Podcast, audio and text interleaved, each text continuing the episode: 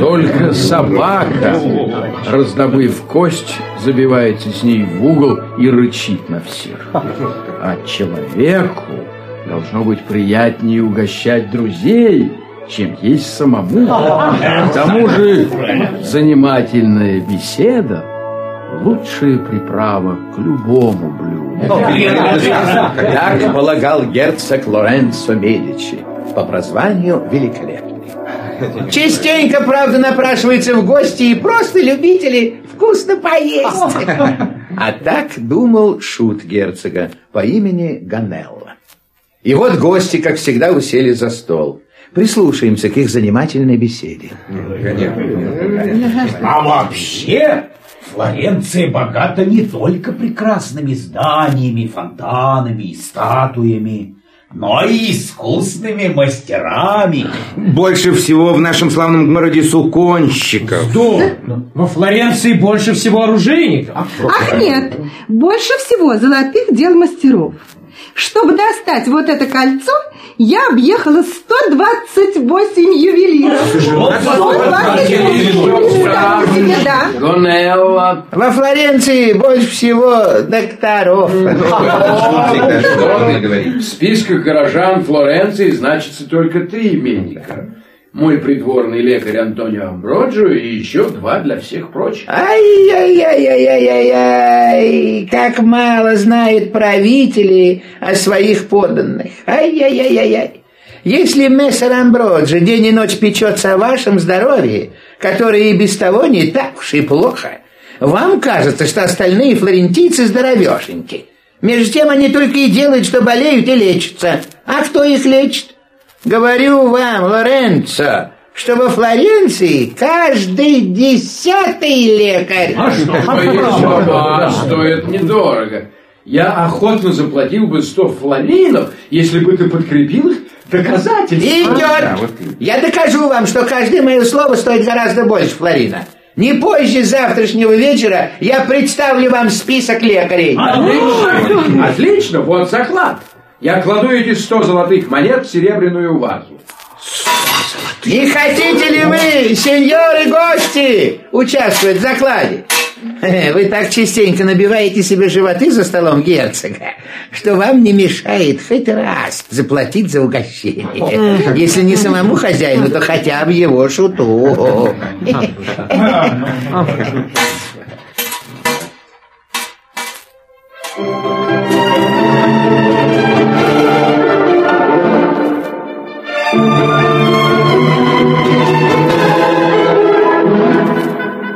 На следующее утро Ганелла обвязал щеку толстым шерстяным платком и вышел из дворца.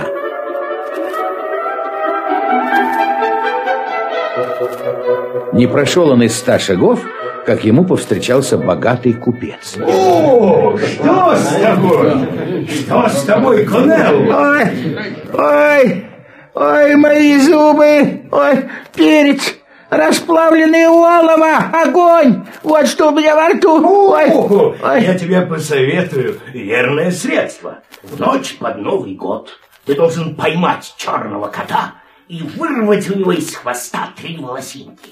Эти волосинки сожги и понюхай пепел. Зубную боль как рукой снимет. Благодарю вас, мистер Лючано. Жаль, что Новый год мы отпраздновали две недели назад. Но если мои зубы доболят до Нового года, я последую вашему совету. Ой, ой, а ой, разрешите его записать.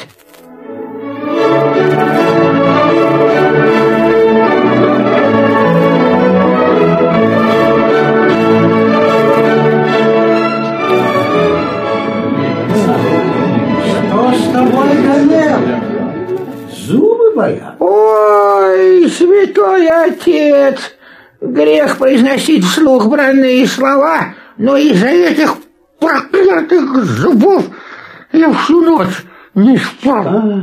Как хорошо, что ты встретил меня. Я знаю верное средство. Слушаю вас, святой отец. Пойди домой и согрей красного вина. Так, так, так. Набери полный рот и читай про себя молитву. Так. Кончишь молитву, проглоти вино. Так, так, так, так.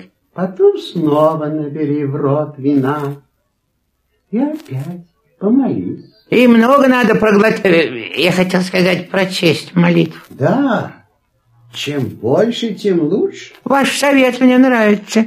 Я очень люблю красное ви... э, Я пойду молиться.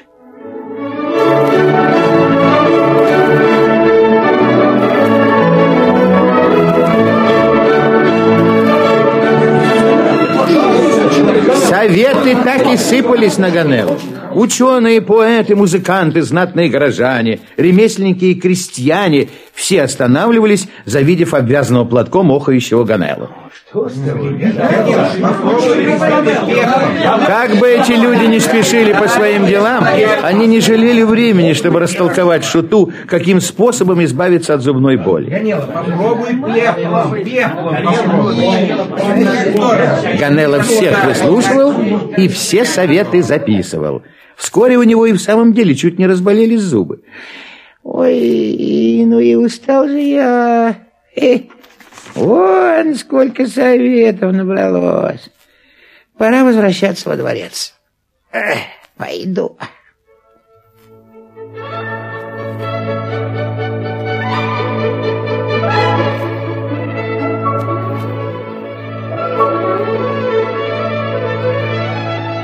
Ой, ой, ой. Мой бедный Ганелло, у тебя болят зубы. Ужасно, Ваше Величество. Я даже хотел попросить у вас разрешения обратиться к вашему придворному врачу, мессеру Антонио Амброджо. Ну, зачем? Зачем тебе Амброджо? Ой. Я понимаю в этих делах гораздо больше, чем он. Я сам вылечу тебя. Значит, возьми листья шалфея, завари их покрепче и делай горячие припарки. Хорошо бы еще настоять ромашку и полоскать рот. Неплохо помогает нагретый песок в холщовых мешочках.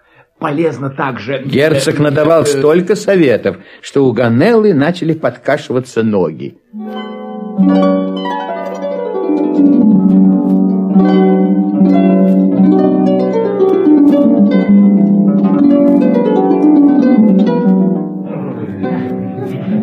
Ну, Ганелла, что-то я не вижу обещанного списка медиков. Будем считать, что ты проиграл спор и заберем наш заклад. А его уже в вазе нет. Не беспокойтесь, Ваше Величество, я обменял золотые флорины на доказательства своей правоты. А где же эти доказательства? А вот, получите список. Ну-ка, ну-ка, почитаем. Так, мессер Лючано, флорентийский купец, просвещеннейший медик, советует. В ночь под Новый год ты должен поймать черного кота и вырвать у него из хвоста три волосинки. Настоятель флорентийского монастыря Фра Бенедетто советует. Пойди домой и согрей красного вина. Набери полный рот и читай молитву. Кончишь молитву, проглоти вино. Советую, советую, советую. Вот видите, в списке уместилось 300 имен и тысяча советов добровольных врачевателей. Вот и все. Как все? Вы кое-кого забыли. Вот посмотрите, хоть и последний в списке, но первый из первых медиков нашего славного города. Кто? Кто? Его Величество герцог Лоренцо Медичи по прозванию Великолепный. Недаром он носит фамилию Медичи. Значит, в роду его были лекари. Лоренцо и сам утверждает, что лечит лучше, чем придворный врач Антонио Амброджо. При зубной боли герцог советует. Ну, Ганелла, ты выиграл. А как же иначе? Я не был бы шутом, если бы не видел людей насквозь.